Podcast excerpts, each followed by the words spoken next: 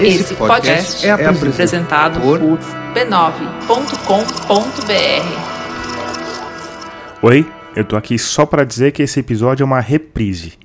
Ele foi originalmente publicado no dia 6 de junho de 2019.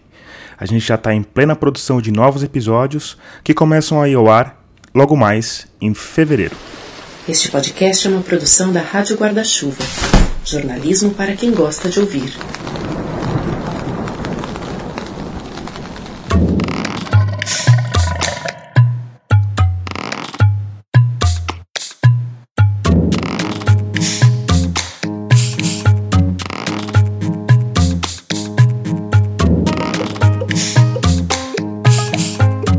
Arqueologia ela tem uma idiosincrasia que é diferente, por exemplo, de outros campos da ciência, ou mesmo das ciências humanas, se você pegar a história.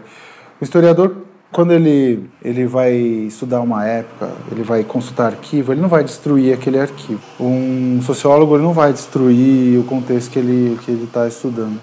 Uma escavação destrói a base de dados. Esse é o Bruno Bartachini. Ele é jornalista de formação e mestre em arqueologia pela Universidade de São Paulo. Quando um arqueólogo escava um pedaço de um sítio, geralmente a gente não escava o sítio inteiro. Você está destruindo, de uma certa forma, o contexto. Por isso que você tem que registrar da forma mais detalhada possível. E a Terra está impregnada de informações. É, Não só de informações físico-químicas, mas também de informações contextuais mesmo. O lugar onde foi achada a pedrinha X e a pedrinha Y, eles vão te dizer muita coisa. É, muitas vezes você, na, na própria escavação, você acaba destruindo pequenas coisas. E não é só a destruição do contexto que deve ser levada em conta na hora de decidir escavar ou não. Uma escavação que você escolhe fazer hoje, você está negando para arqueólogos do futuro, com mais equipamentos, mais técnica, que vão conseguir extrair mais informação. Não que você não vai poder estudar os objetos, que você não vai poder estudar os registros, mas aquilo que estava na Terra, você perde. Eu conheci o Bruno na faculdade de jornalismo, que a gente cursou junto há quase 20 anos.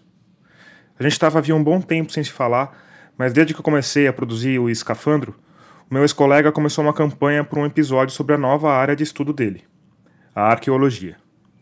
Em geral, eram mensagens de texto com elogios sobre o episódio mais recente, seguidas por uma notícia sobre alguma nova escavação nos confins do país. Às vezes ele perguntava na lata: E aí, quando você vai fazer um podcast sobre arqueologia? Na última vez que isso aconteceu, eu respondi com uma provocação. Me dá uma pauta completa, uma boa história, com personagens cativantes, com drama, ação e mistério, que eu faço o episódio. Você já leu o livro do Reinaldo José Lopes? Ele perguntou. Eu não tinha lido, mas conhecia o Reinaldo da época em que trabalhei na Folha e sabia do que o Bruno estava falando. De um livro chamado 1499, O Brasil antes de Cabral. No mesmo dia, eu comprei a edição digital e antes de terminar a introdução, já tinha percebido que a história realmente estava ali.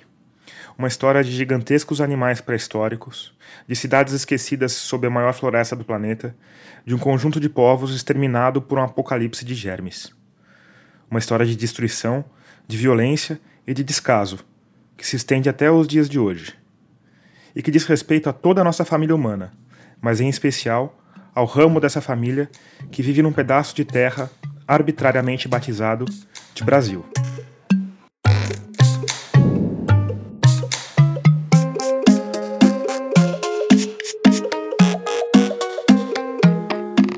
Sou Tomás Chiaverini e o oitavo episódio de Escafandro já começou.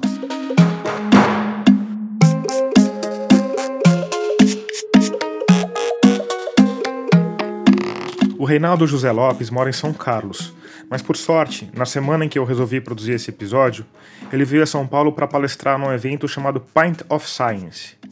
Eu fui buscá-lo na rodoviária, a gente gravou uma entrevista nos estúdios da Rádio Escafandro.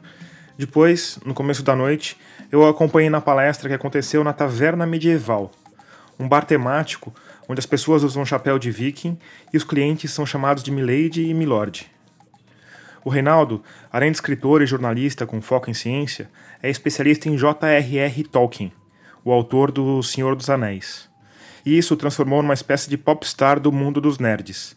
Escuta só a abertura da palestra dele, que foi sobre a ciência na Terra-média, falada na língua criada pelo escritor inglês, o Alto Élfico. Ellen Lumen Elfo, uma estrela brilha sobre do nosso encontro. Bem-vindos. Boa noite a todos. Obrigado. Certo, agora vamos voltar algumas horas para nossa entrevista no bom, velho e conhecido português. A gente tem uma ideia de Amazônia e de Brasil, uhum. que tá nos livros de história ainda, que a gente ainda ouve as pessoas falarem, que é bastante diferente do que você mostra, né?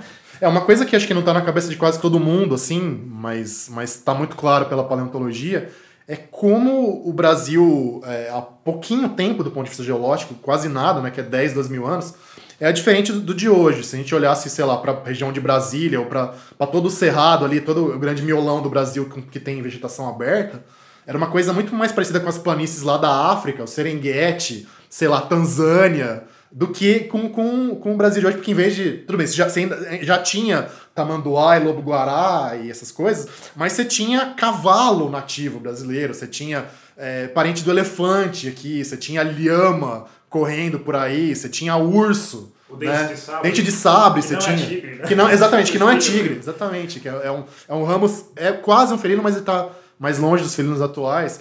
Então é, é, era um ambiente completamente diferente quando os primeiros seres humanos colocam os pés aqui. Preguiças gigantes que não ficavam em árvore, ficavam em terra, do tamanho de elefante africano, inclusive, né? Mas é, é um cenário completamente diferente e a gente não sabe também o que aconteceu nesse primeiro contato. Tem estudos sugerindo que a extinção teve um, teve um papel humano grande, a mudança climática estava acontecendo ao mesmo tempo, então é difícil de separar as variáveis. Porque a, a, nessa época a Terra era, era bem mais fria, é, no caso do Brasil, o efeito maior seria, seria ser mais seco é, e vegetação mais aberta. Que normalmente para esse bicho, para bicho grande, é melhor do que, do que vegetação fechada. Aí, é, provavelmente a mudança do clima e, e, e, a, e a, caça. Uhum. E, talvez tenham interagido para mandar essa bicharada para casa do chapéu, basicamente. Isso foi quando, Renato? Fica mais ou menos entre 9 e 10 anos atrás para preguiça gigante e dente de sabre. E os homens chegaram aqui um, mais ou menos um pouquinho antes? Um pouquinho antes, talvez, talvez 14, 15, estourando talvez 14, 15 mil anos atrás, talvez um pouquinho depois, 13, 12 mil anos atrás. Que é a idade da Luzia, uns 12 mil anos mais ou menos. Né? Então a Luzia talvez tenha topado com. Muito provavelmente ela conviveu com ao menos, ao menos alguns desses bichos, sim. A Luzia, talvez você se lembre, é considerado o crânio mais antigo das Américas, que foi encontrado numa gruta perto de Belo Horizonte, em Minas Gerais. Ela não é um indivíduo isolado, tem dezenas de, esqueletos com características semelhantes que foram achados lá em Lagoa Santa. A Luzia e os companheiros dela são muito importantes para o nosso passado como civilização, porque eles têm ajudado os cientistas a entenderem como o Homo sapiens chegou no continente americano. Mas assim, tem essa coisa da morfologia craniana, né, formato do crânio, que lembra mais os grupos africanos ou da Austrália ou, ou da é, da melanésia, né? O pessoal fala de morfologia australo-melanésia para definir essa cara que não é a cara padrão que a gente vê nos indígenas atuais. A ideia uh, clássica do grupo do Walter Neves, lá da USP... O Walter Neves é um biólogo e arqueólogo brasileiro que tem se dedicado a investigar a ocupação do continente americano. Ele foi um dos principais estudiosos da Luzia. Isso não quer dizer que, que a gente teve uma migração pelo Atlântico vindo da África, mas que você tinha uma população que veio pela Sibéria também, que teria feito aquele trajeto tradicional, né? Sobe a Sibéria, passa o Estreito de Bering e vai descendo pelo continente até chegar aqui. Calma. Vamos começar um pouco antes. Tá, vamos lá, vamos lá. Nós humanos saímos da África. Originalmente somos todos africanos. Somos, somos todos africanos. Aí existe uma teoria de que a gente veio caminhando, saiu da África, foram se espalhando, e na época existia uma passagem que ligava o final da Rússia lá com. Com Alasca. Alasca. Com Alasca, porque a gente estava na era do gelo, então o nível do mar. Tinha muito gelo preso em geleira, então o nível do mar estava mais baixinho, então dava para passar a pé. E isso, isso é bem seguro, difícil de duvidar de duvidar disso. Então... Ainda há uma série de divergências entre os cientistas sobre como foi essa caminhada lá do norte, no Alasca, para toda a América. Não existe consenso ainda sobre onde esse pessoal parou mais tempo, como eles se dividiram e como foram tendo suas feições formadas pela adaptação a cada ambiente. Existe uma teoria, por exemplo, de que os olhos ligeiramente puxados dos indígenas brasileiros têm a ver com uma temporada na Sibéria. O formato das pálpebras seria uma resposta da seleção natural ao vento e às nevascas. Quanto a esse processo mais amplo de expansão, existe uma outra linha de pesquisa conduzida pela arqueóloga brasileira Niede Guidon, na Serra da Capivara, que fica no Piauí. Ela encontrou artefatos que podem ter sido feitos pelo homem e que datam de mais de 30 mil anos atrás. Só que a Nied não achou nenhum esqueleto humano. Então, os estudos dela precisam ser mais aprofundados para que se crie uma outra explicação de como foi a nossa chegada nas Américas. Bom, aí tem a questão da, do crescimento dessa população, né? Exatamente, se, se espalha pelo território todo. E aí tem, tem uma questão que aconteceu no mundo todo, e aqui aconteceu também de maneiras um pouco diferentes, que é com esse crescimento populacional, como é que os caras vão usar os recursos é, ambientais mais intensamente. E aí você vê que ao menos algumas regiões, em especial o que a gente chamaria hoje de Rondônia, Acre, a região da Bolívia vizinha, acabam sendo regiões que viram centros de domesticação de plantas mesmo, né? Uh, coisas como a, a, mandioca, o amendoim, é, o próprio cacau, começam a ser manejadas intensamente pelo homem nessa região e você começa a ter um embrião de uma revolução agrícola mesmo no sudoeste da Amazônia. Mas também muito manejo de árvore frutífera. Você modifica a floresta, ela fica mais útil para o uso humano, mas não é a mesma coisa que você derrubar tudo e, e fazer só uma plantação em cima. É, é uma floresta que o pessoal chama de antropizada ou antropogênica, né? Uma floresta que foi moldada pela ação humana de uma forma mais sutil do que a lavoura tradicional. Castanha. A, exatamente, castanha do Pará, que nunca chegou a ser propriamente domesticada, mas a hora, a hora que você olha a distribuição geográfica dela, é, pela Amazônia, você vê que ela, tá em, ela se espalhou por algumas regiões que ela não estaria naturalmente. Castanha tem uma curiosidade que eu fiquei pensando. Eu fui lá para. Em 2017, eu passei duas semanas no Acre apurando uma reportagem para o site Repórter Brasil. Foram dias e mais dias percorrendo estradas incrivelmente esburacadas, cercadas por pastagens que recobrem uma região antes ocupada por floresta. De vez em quando, no meio do capim, despontava uma ou outra castanheira. O Acre, assim como o Pará, tem tradição no manejo de castanha, que agora está ameaçado, porque a polinização dessas árvores, que chegam a medir 50 metros, é feita por um besouro grande e barulhento chamado mamangá. O problema é que o bicho não tem autonomia de voo para chegar no topo da castanheira Normalmente, ele usa a mata que está embaixo como uma espécie de escada. Só que o avanço do gado está acabando com a mata. Então, sem a mata, não tem polinização. Sem polinização, não tem castanha. Ou seja, o mesmo homem que espalhou essas árvores pela região, agora talvez seja o responsável por acabar com elas. Que é a mesma coisa da araucária aqui no, no sudeste e no sul. Ela cresce em lugares que, que não era pela, pela, pela, tá, pela posição do, do vento, de onde bate o sol, também foram os grupos indígenas daqui que levaram ela, e só que o pessoal explorou tanto a madeira uh, no século XIX, começo do século XX, que também ela tá, tá numa situação bem ruim. A gente vê ondas de homens mudando o planeta há muito tempo. Né? Sim, é, essa interação é, ela é muito poderosa e o pessoal fala hoje em dia do antropoceno, né, que a gente está chegando numa, numa era é, geológica criada pelo homem, pela ação humana. Você vê que é um processo que, na verdade, está acontecendo faz tempo e só está se intensificando agora, de certa maneira. Tem alguém que chamou de Era da Solidão, não tem uma coisa assim? Tem gente que fala, não lembro quem, mas tem gente que fala disso também. Tem um termo, também. O naturalista Edward Wilson prevê um mundo onde o ser humano se tornará praticamente a única espécie. Ele foi o responsável por cunhar o termo Eremoceno, a Era da Solidão.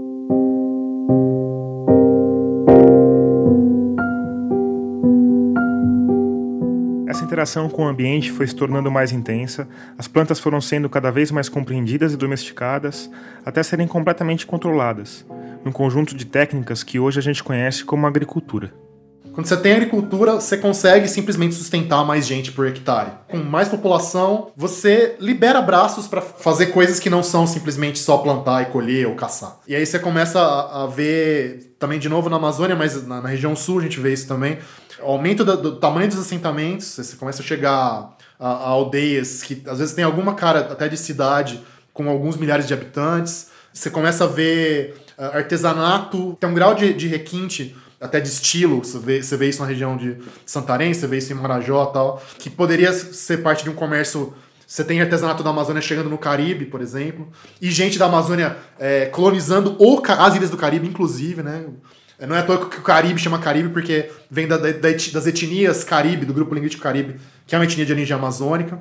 Então, é, você não chega a ter impérios, você não chega a ter estados, mas você tem a coisa que o pessoal chama de chefias, ou cacicados, que são estruturas é, políticas que, que têm um domínio sobre uma área ali considerável, que tem esse sistema de trocas econômico uh, relativamente in intenso e que, e que conseguem se espalhar por regiões do continente como um todo. Se a gente pensar, pensar no Xingu, você tem aldeias lá que começaram a ter o contato mais intenso no século XIX, que era uma, uma escala talvez de 200 pessoas, 300, 500 pessoas.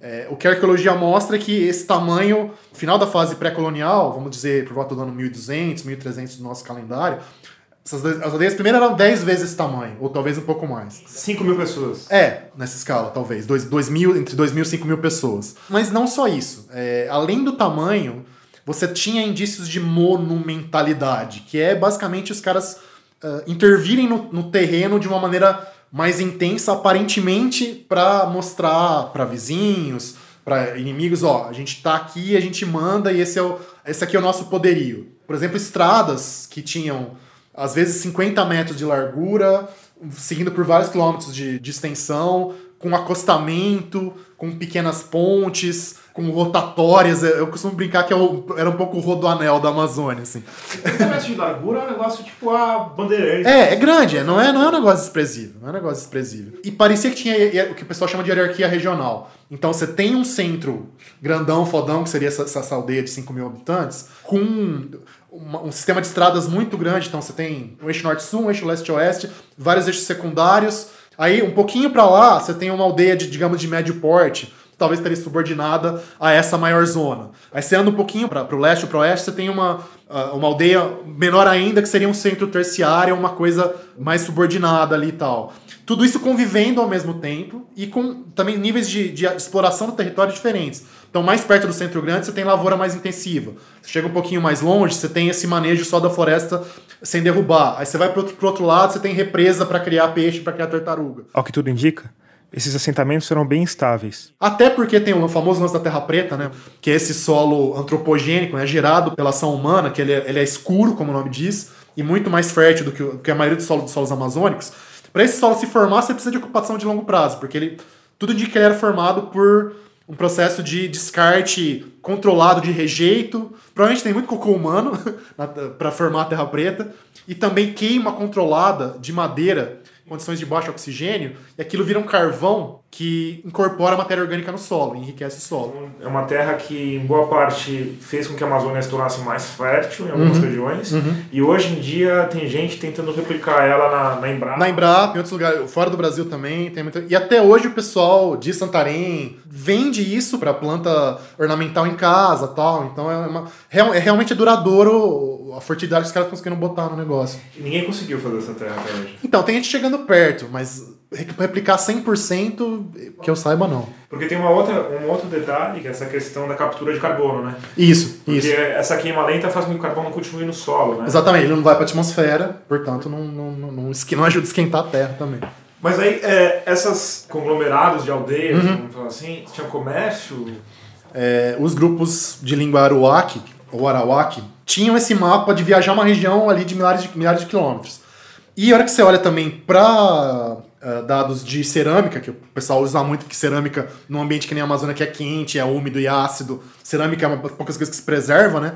Você vê que você tem eh, esse, esse, esses avanços de técnicas e de estilos é, de cerâmica que apontam muito forte para troca comercial, para troca cultural.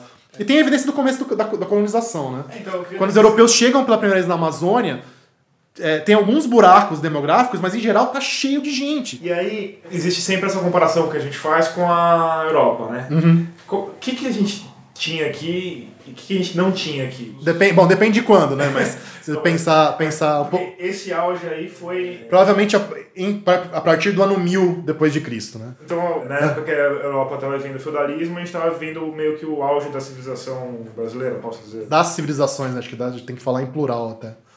As pessoas viviam em comunidades que tinham mais ou menos a mesma escala de tamanho, em geral. Tá? Grandes cidades, é, que ainda, nessa época ainda eram Constantinopla, por exemplo. Paris estava começando, Londres estava meio atrás ali, as cidades italianas, Roma tinha caído muito tal. Fora essas, essas pontos fora da curva, o tipo de comunidade onde as pessoas viviam não era, não era muito, muito diferente.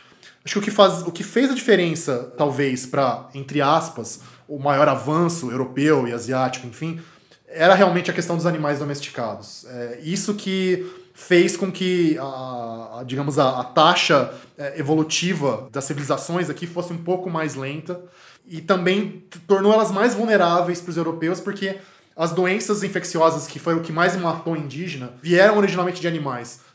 Então, por um lado, os animais deram força de trabalho para os europeus. Isso, e carne, e leite, e matéria-prima, e o diabo a quatro. E deram doença também. Doença e, e para os europeus deram resistência a essas doenças. Exato, com convivência ao longo do tempo, a resistência foi surgindo, uma coisa que aqui não tinha como. Não tinha como. Você chegou a pensar bastante sobre como seria essa civilização se a gente. se nossos ancestrais. Uhum. Que eu acho que você também parece ser descendente do pessoal daqui. O Reinaldo José Lopes é loiro e tem uma pele clara do tipo que parece não trabalhar nada bem com a radiação solar equatorial. Eu saiba, eu sou mais descendente de, de, de europeu.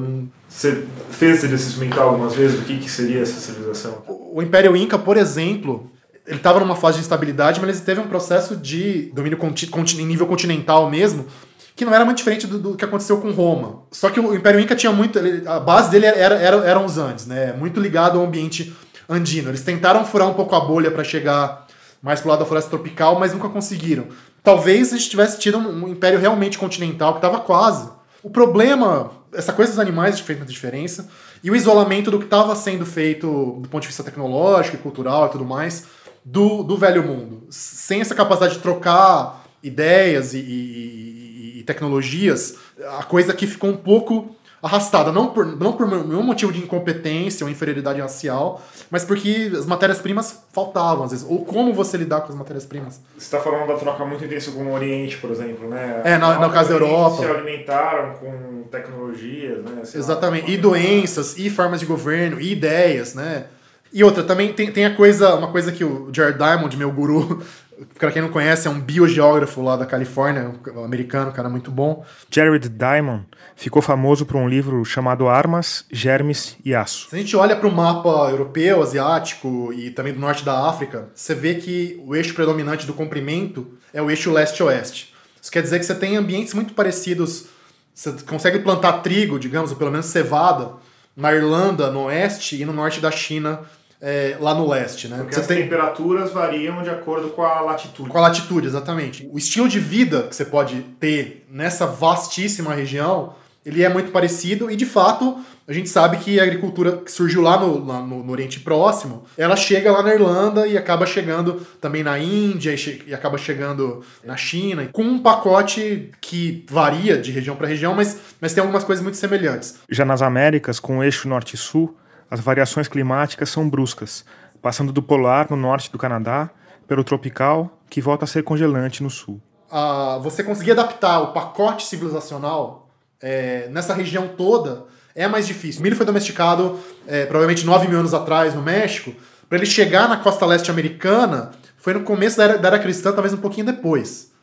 E assim, acontecia uma coisa em Roma o sultão de, de, de Istambul barra Constantinopla ficava sabendo é, poucos meses, poucas semanas ou meses depois. Agora, pelo que a gente sabe, o Império Inca não fazia a menor ideia da existência do Império Azteca.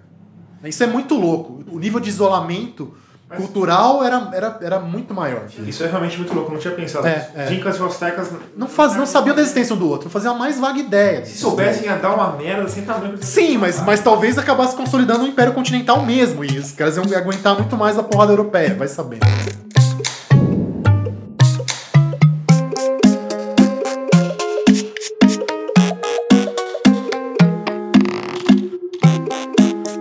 Termina aqui o primeiro bloco do oitavo episódio de Escafandro. E agora é aquela hora que a gente fala sobre como sua ajuda é importante para o nosso trabalho crescer e se multiplicar, feito o Homo sapiens nas savanas. Essa ajuda pode vir de duas formas. Se você gosta do podcast, segue a gente nas redes sociais, curte e compartilha as nossas postagens, faz propaganda para os amigos. Mas o melhor mesmo é ajudar com uma contribuição ou uma assinatura, que é basicamente uma contribuição mensal. Para fazer isso, é só ir lá em radioscafandro.com e clicar na aba Apoie. Você pode contribuir por cartão de crédito ou via PayPal, com qualquer valor. A gente vai ficar muito feliz e agradecido. Agora, vamos voltar para o Reinaldo José Lopes para falar de um dos maiores genocídios da história da humanidade. Por que, que, a, gente, que a população das Américas não conseguiu oferecer nenhuma resistência? Ou uma resistência muito, muito insuficiente né, uhum. a, a, esses caras? Que, afinal, porque eles também estavam, quando chegaram principalmente, eles estavam debilitados também, né? O pessoal que não estava na sua melhor forma, né? Depois de atravessar Sim, uma, né, sim, então. a travessia atlântica não era brincadeira. Que eu me lembro, morria entre um quarto e um terço da, da tripulação, normalmente, no começo da travessia atlântica. Né? Uh, é lógico que a gente vai simplificar aqui, porque é uma conjunção de fatores e cada região você teve situações, micro-região, sub-região, você teve situações um pouquinho diferentes. Mas são.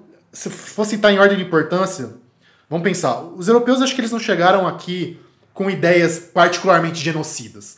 É óbvio que eles queriam explorar o território e a população, mas para isso é, o ideal era que a maior parte possível de pessoas ficasse viva para eles poderem né, chicotear. Então, Lógico que processos como escravização ou como guerras de conquista tiveram um papel, mas o que deu realmente a grande porrada do ponto de vista demográfico e até político, porque as coisas interagem, foi realmente as doenças infecciosas.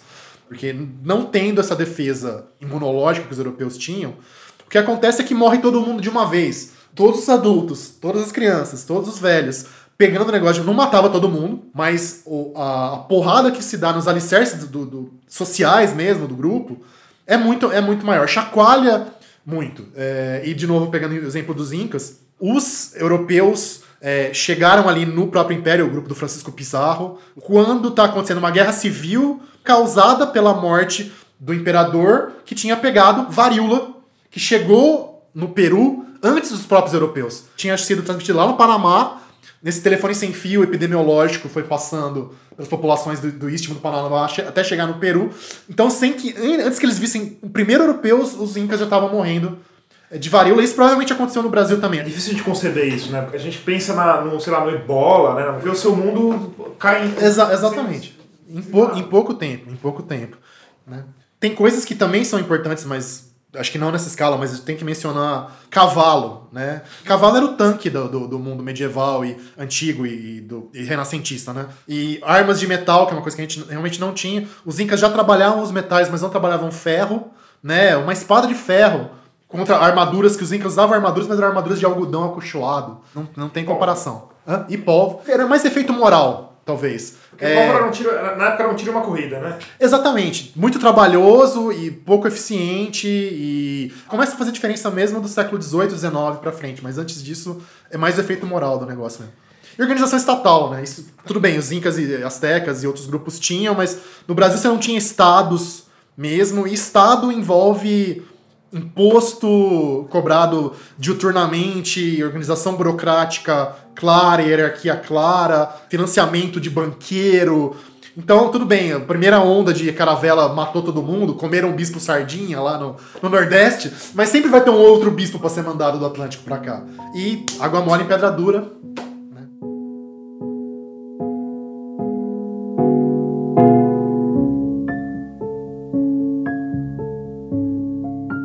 Essa descrição de um lugar densamente povoado, com uma cultura vibrante, com técnicas agrícolas avançadas, com trocas comerciais que cobriam um vasto território, para mim, leva a um outro questionamento. Por que essa não é a história oficial? Por que a gente fala tão pouco desses povos e vive fascinado, sei lá, pelo mundo medieval europeu? Você acha que essa história que a gente aprende tem a ver com falta de dado, ou tem a ver com uma, uma tentativa dos, da hegemonia europeia de contar a história dessa forma, ou as duas coisas? As duas as coisas interagem, não, não tem jeito. Por um lado, tem, tem muita má vontade, tem muito preconceito. Por outro lado, falta, faltava também um pouco os óculos certos, né? Você não adianta você ter o dado e não saber metodologicamente como enxergar o negócio. A gente não tinha. Você precisa de análise de isótopo químico, você precisa de capacidade de datação precisa. Então, tinham os loucos lá no século XIX, durante o Brasil Império, tentando fazer investigação arqueológica, mas eles viam pintura rupestre e já falavam que é, foram os fenícios, porque eles não concebiam que os índios tivessem feito aquilo. Então as coisas inevitavelmente interagem. Não tem jeito. O tipo de padrão de identidade que se associou com o Império, a família real era europeia, né? O Pedro II tinha olhos azuis, ele se interessava pelo, por arqueologia, por linguística, mas ele era um cara de olhos claros, assim, né? Esse é o Eduardo Góes Neves. Partes da elite do Brasil, desde o século XIX, elas construíram uma visão de identidade para o nosso país que é muito, que está muito mais inspirada numa, numa perspectiva que era europeia do que propriamente brasileira ou latino-americana. Ele é doutor em arqueologia pela Indiana University, é professor do Museu de Arqueologia e Etnologia da Universidade de São Paulo e um dos maiores especialistas em arqueologia amazônica do mundo. A gente conversou no saguão do prédio de História e Geografia da USP. Existe um certo pessimismo que, que, que reaparece periodicamente aqui no Brasil com relação ao nosso, nosso futuro, à nossa capacidade né, de ter um futuro interessante. Parte desse, desse, desse pessimismo está amarrado ao que eu chamaria aqui de uma espécie de racismo ambiental, né, uma, uma visão negativa sobre a nossa condição tropical, uma, uma visão muito negativa sobre o fato de que nós somos um país miscigenado, misturado, que tem um componente africano e indígena muito forte também. Então a arqueologia tem, ela se ressente um pouco, essa, essa visão sobre o nosso passado se ressente um pouco disso. Ao mesmo tempo, a gente não tem aqui no Brasil nada que se compare em termos de impacto visual, como que a gente vê, por exemplo, na, no, no, Peru, na, na Bolívia são monumentos de pedra, né? alguns deles são, vou até usar um pleonasmo, vou incorrer num pleonasmo, que são monumentais, mas também o Peru é um deserto, no litoral do Peru é todo um deserto, então é muito comum você estar andando naquelas regiões desérticas e ver aquelas coisas imensas que são aqueles monumentos. Aqui no Brasil a gente não tem grandes estruturas de pedra, por exemplo. Lá na Amazônia onde eu trabalho, a gente está encontrando cada vez mais evidências de estruturas que a gente poderia chamar até de monumentais, mas elas foram construídas com terra e algumas delas estavam cobertas por floresta até algum tempo atrás. Então a própria, a própria identificação dessas estruturas como sendo resultado da autoria dos povos indígenas é uma coisa que é muito recente também. Por Eduardo Neves, essa visão, vamos dizer, eurocêntrica do mundo não prejudica só a nossa capacidade de enxergar e entender essas estruturas gigantescas que estão sendo descobertas embaixo da floresta. Prejudica a nossa capacidade de enxergar e entender a floresta em si e, consequentemente, a relação que os humanos que viveram aqui antes da gente tinham com ela. É um tipo de colonialismo interno que tem vários níveis, que vai se reproduzindo em níveis diferentes dentro aqui do próprio Brasil. E uma questão que, a meu ver, é muito notável, que mostra essa, essa tendência, é a nossa dificuldade em manejar a abundância. Se a gente for olhar para a região amazônica, é uma diversidade cultural muito grande indígena e uma abundância muito grande é, na produção de recursos. Né? Tem muito peixe, tem muita, muita, muita espécie diferente, tem muito bicho, tem muita planta e assim por diante. A gente não sabe lidar com, a gente não sabe manejar a abundância. A gente como espécie humana, você disse? A gente, a gente da nossa tradição intelectual, nós, nós brasileiros que temos uma tradição intelectual que foi moldada no Velho Mundo um pouco na Bíblia, assim, né?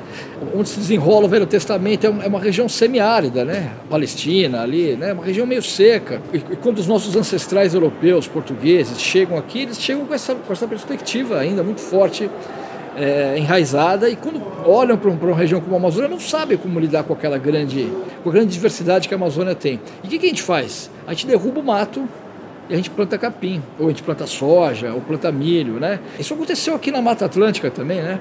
É muito comum aqui no interior de São Paulo o cara fala que o terreno o terreno está formado, quer dizer o quê? Ele derrubou o mato, plantou pasto e eucalipto na, na beirada tá limpo, e é, formou, limpar, tá limpo. Tirar o mato é, é sinônimo de limpeza. Exatamente, isso é uma coisa muito mediterrânea. Quando a gente olha para a diversidade, a nossa primeira a nossa primeira reação é eliminá-la e reduzir a poucas variáveis que a, gente, que a gente pode, que nós acreditamos que vamos conseguir manejar, mas isso é uma ilusão, na verdade, né? porque o custo desse manejo, o custo ambiental, é muito alto. E essas políticas públicas continuam se reproduzindo até hoje. Qual que é o papel da Amazônia hoje para o Brasil? Agora é produzir energia e minério, né? Tem um pouco de, né, de, de monocultura também, né? Então você pega rios maravilhosos, como o Xingu, como Madeira, você vai lá, barra para fazer alumínio, quer dizer, basicamente é, é, o mesmo modelo desde o século XVI, é, é, é produzir material bruto para exportação, depois a gente importa de novo esse material que ele, como ele é ele beneficiado. E esse processo todo tem uma relação prática com a arqueologia que tem duas faces, né? O avanço sobre a floresta revela uma série de estruturas, Sim. mas ao mesmo tempo destrói essas estruturas. Sim. Né? Como é que você vê essa, essa relação assim? Então, isso de fato é uma relação muito complicada, porque, por exemplo, a arqueologia cresceu muito no Brasil. Boa parte desse crescimento se deve ao quê?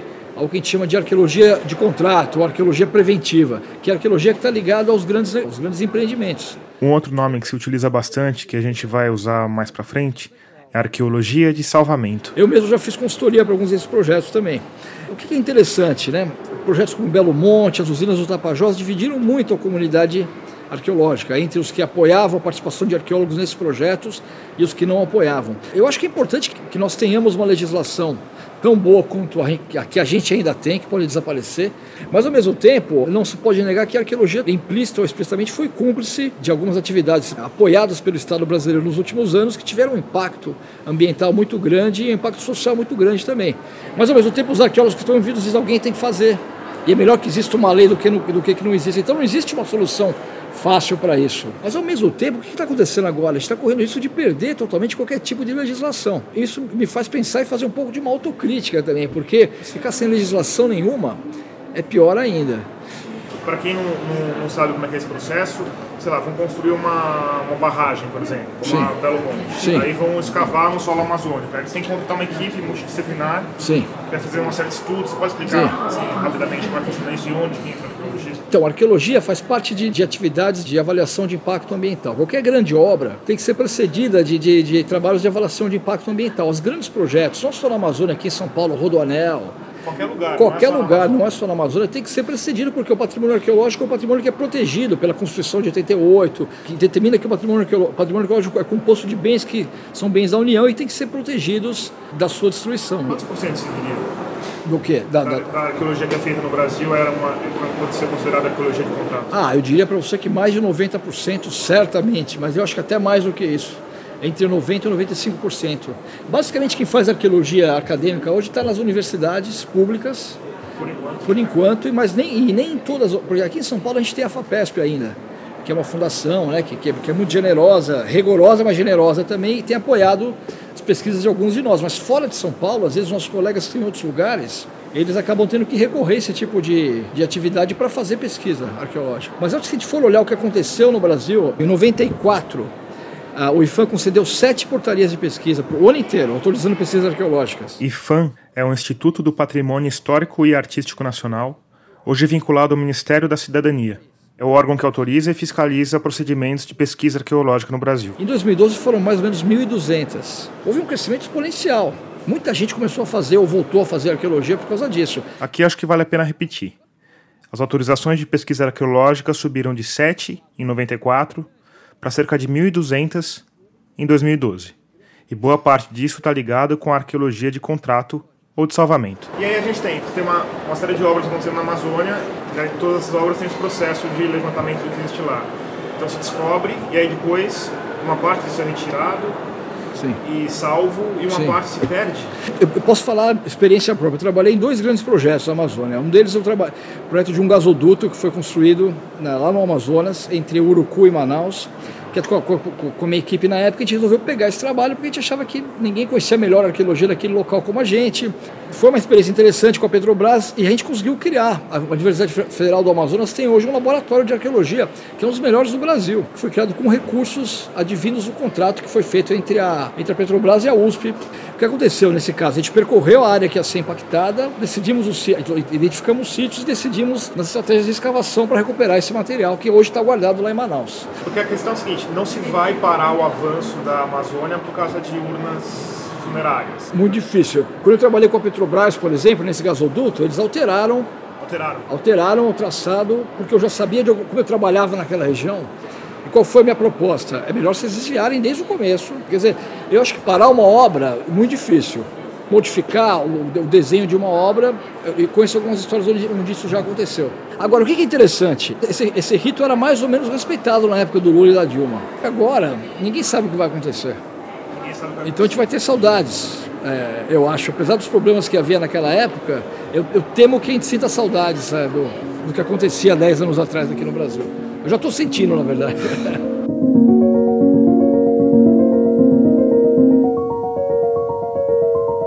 E assim a gente volta para o que o Bruno Bartachini falou no começo do programa: que o processo de escavação arqueológica destrói uma parte da base de dados. Porque no caso da Amazônia, onde as grandes obras se multiplicam, a possibilidade de não escavar não existe. A arqueologia de salvamento, em princípio, é não ideal. Ela pode ser bem feita, mas em princípio é não ideal. Esse é o Bruno Bartachini de volta. Porque se você quer preservar o contexto, você não pode fazer arqueologia de salvamento e depois inundar aquilo. Acabou o contexto. Antes de a gente continuar, eu preciso colocar uma nota de rodapé aqui.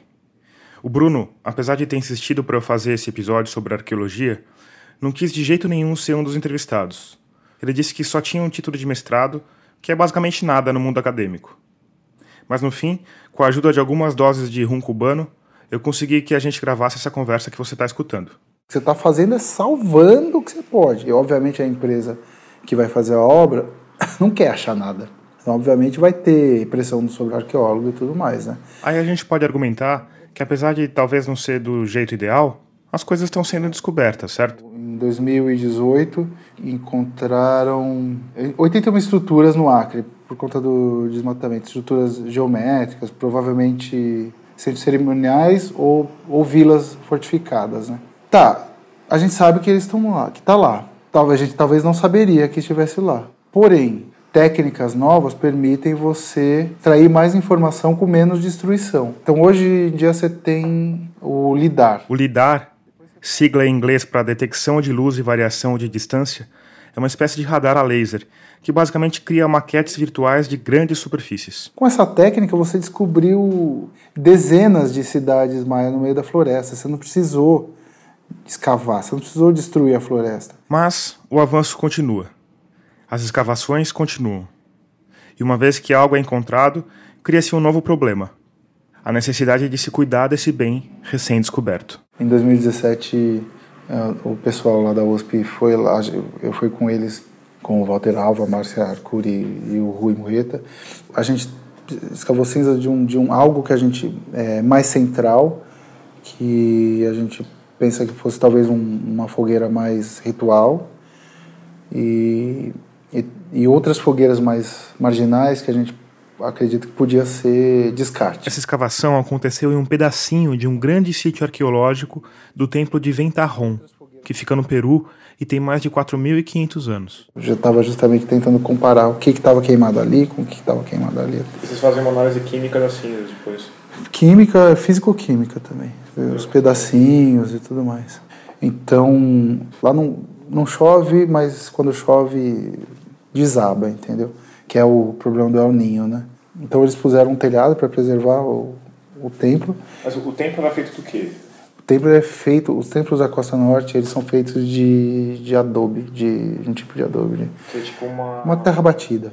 E a terra também não é só terra, às vezes tem palha, ela não, ela tem uma mistura lá. O problema que já começou é que eu acho que esse telhado era de plástico, algum tipo de, de poliuretano, polietileno inflamável. Mas mais ainda, é, o que você tem lá do lado é uma plantação de cana, mas é bem perto, é tipo coisa de, sei lá, 20 metros. Que assim, Cara, eu não preciso ser especialista para saber que uma hora isso vai dar merda. Ainda mais lá que chega a fazer 40 graus, é, é cotidiano, assim, entendeu?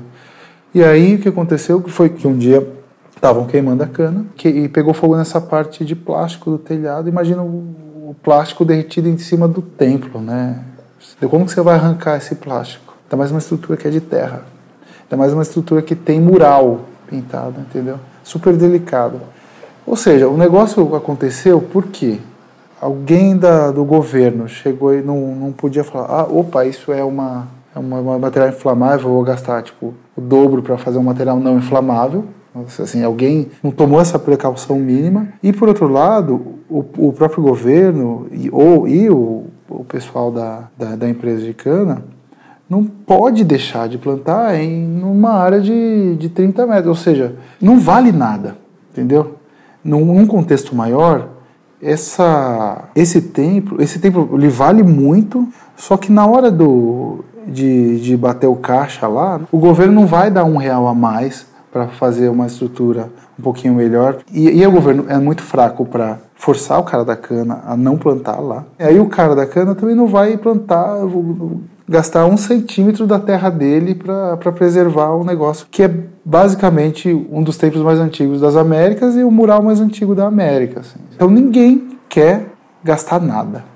Basicamente é isso. Então quando você tira, é quase como um pequeno príncipe. Tu és responsável pela pelo sítio que escavas, sabe? O que tu É, exatamente. Então assim, uma vez que você escavou esse sítio, algumas, algumas vezes você até escolhe por enterrar novamente, né? Mas uma vez que você escavou aquele contexto, você tem que cuidar daquele contexto. É bem provável que essa história do incêndio no templo tenha feito você lembrar de uma outra, que aconteceu bem mais perto da gente. Mesmo depois de tantos meses de, de buscas, ainda havia uma quantidade muito impressionante de escombros, de detritos, de, enfim, um panorama caótico, um pandemônio. Esse é o repórter da revista Piauí, Bernardo Esteves. Ele é especialista em cobertura de ciência e foi o primeiro jornalista a entrar no Museu Nacional depois do incêndio que consumiu o prédio em setembro de 2018. Não foi fácil falar com o Bernardo. A gente teve que reagendar a conversa umas três vezes. No fim, quando a gente finalmente conseguiu falar por Skype, ele explicou o motivo da correria. Estava fechando uma matéria de capa sobre o desmonte das políticas ambientais promovido pelo governo Bolsonaro. Cada vez que ele dava o texto por encerrado, uma nova maldadezinha aparecia e lá ia o Bernardo mudar o texto pela enésima vez. Mas mesmo assim ele conseguiu um tempinho para fazer a gentileza de contar para gente como ficou o Museu Nacional depois do incêndio.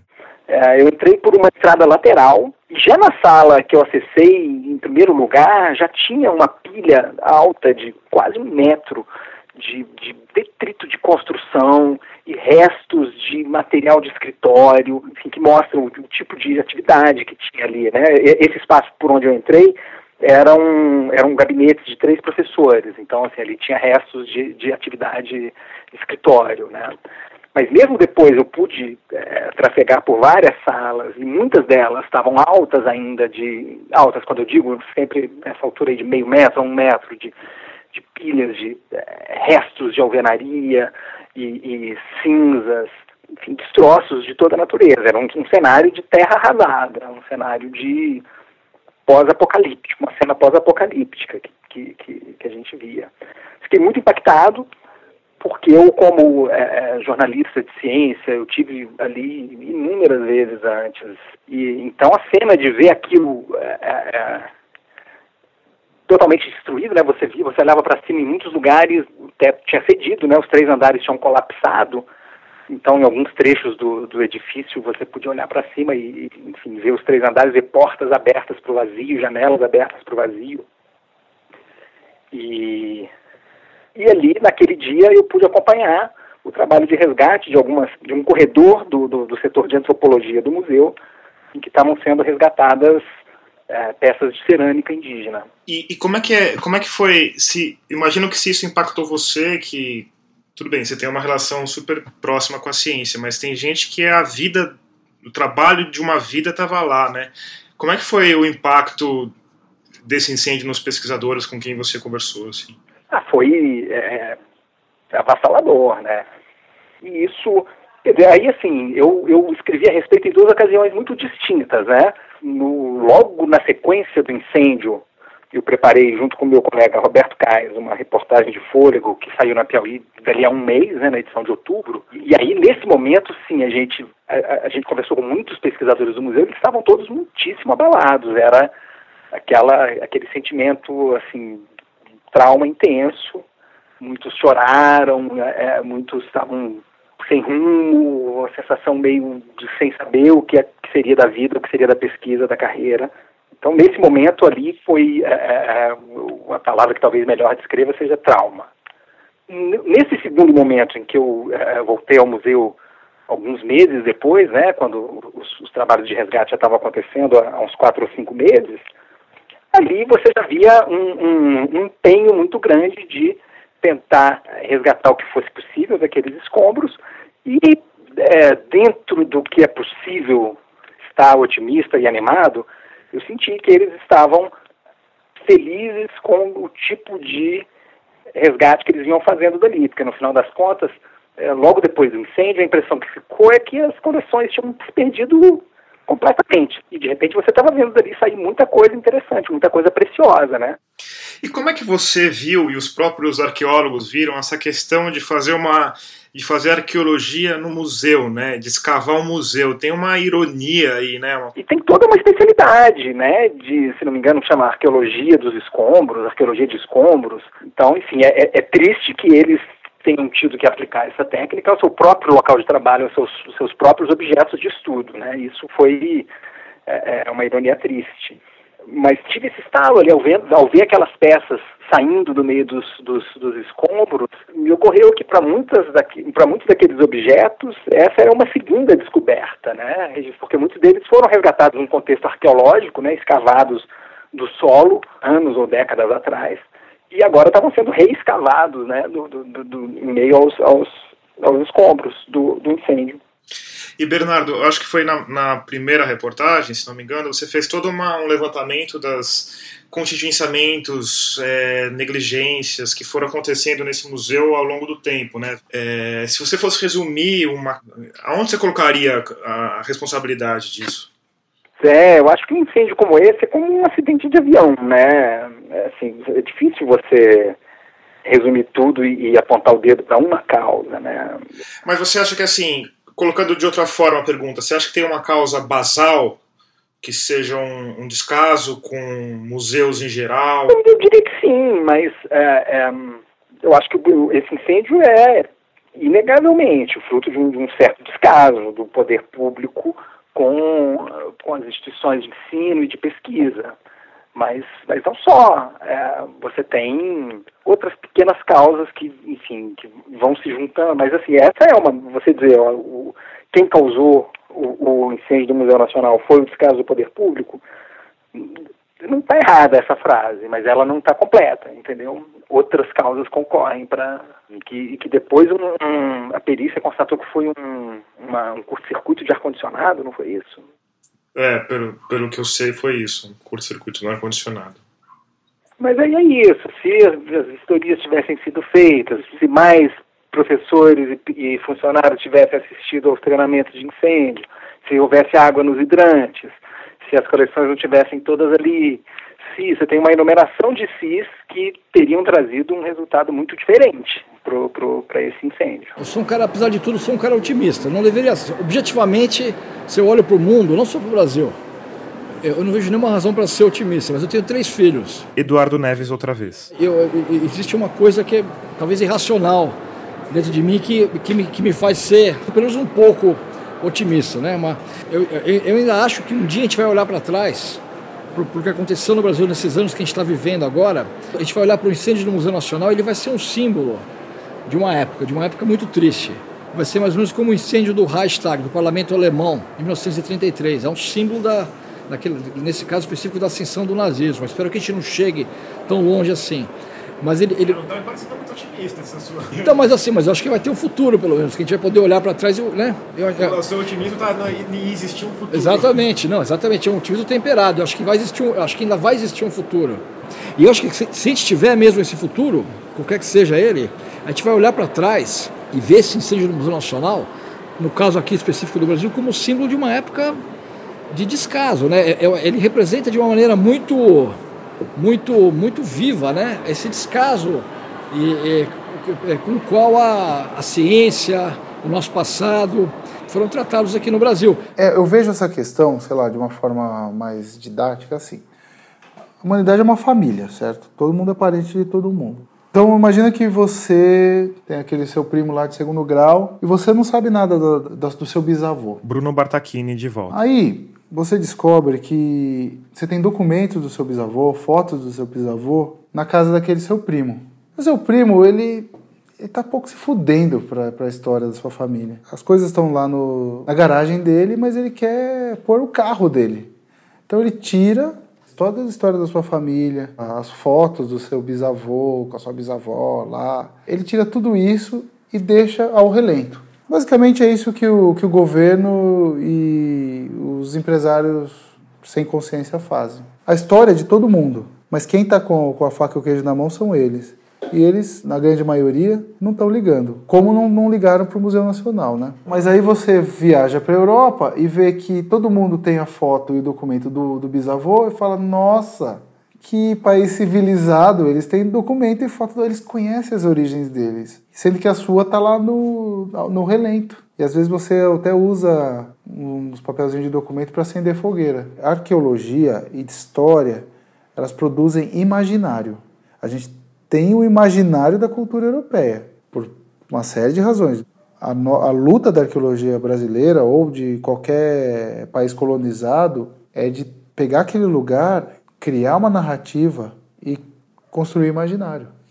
Que é um imaginário que merece ser pensado e vivido por toda a população daquele país. É uma luta constante, porque quando você tem governos mais benevolentes e, e, e governos, digamos, que não conseguem enxergar um palmo na frente da, do nariz. Então, qual, qual é a força de todos os arqueólogos do mundo frente a, a um governo federal e um economista de Chicago Boy? Zero, né, cara? Assim, não vou dizer zero, talvez 0,1.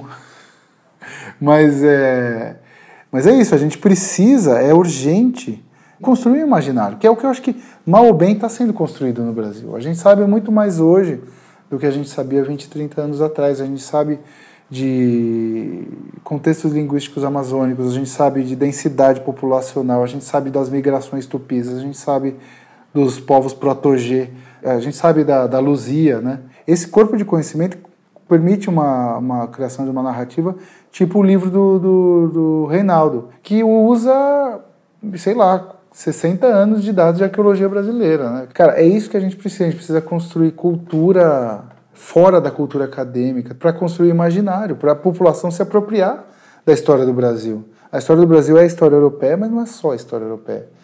E quanto mais a gente sabe dessas outras matrizes, mais interessante a gente fica, mais o, o, a nossa formação identitária fica mais completa. E é isso que vai evitar a gente continuar sendo vira-lata.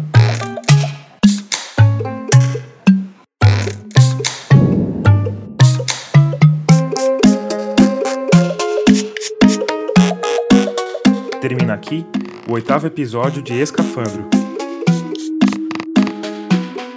pela nossa frequência quinzenal, o próximo programa seria publicado no dia 20 de junho.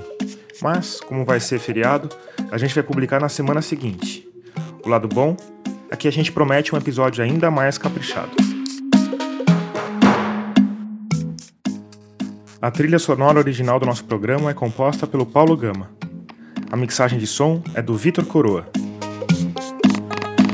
Eu sou Tomás Chiaverini e concebi produzi e editei esse podcast.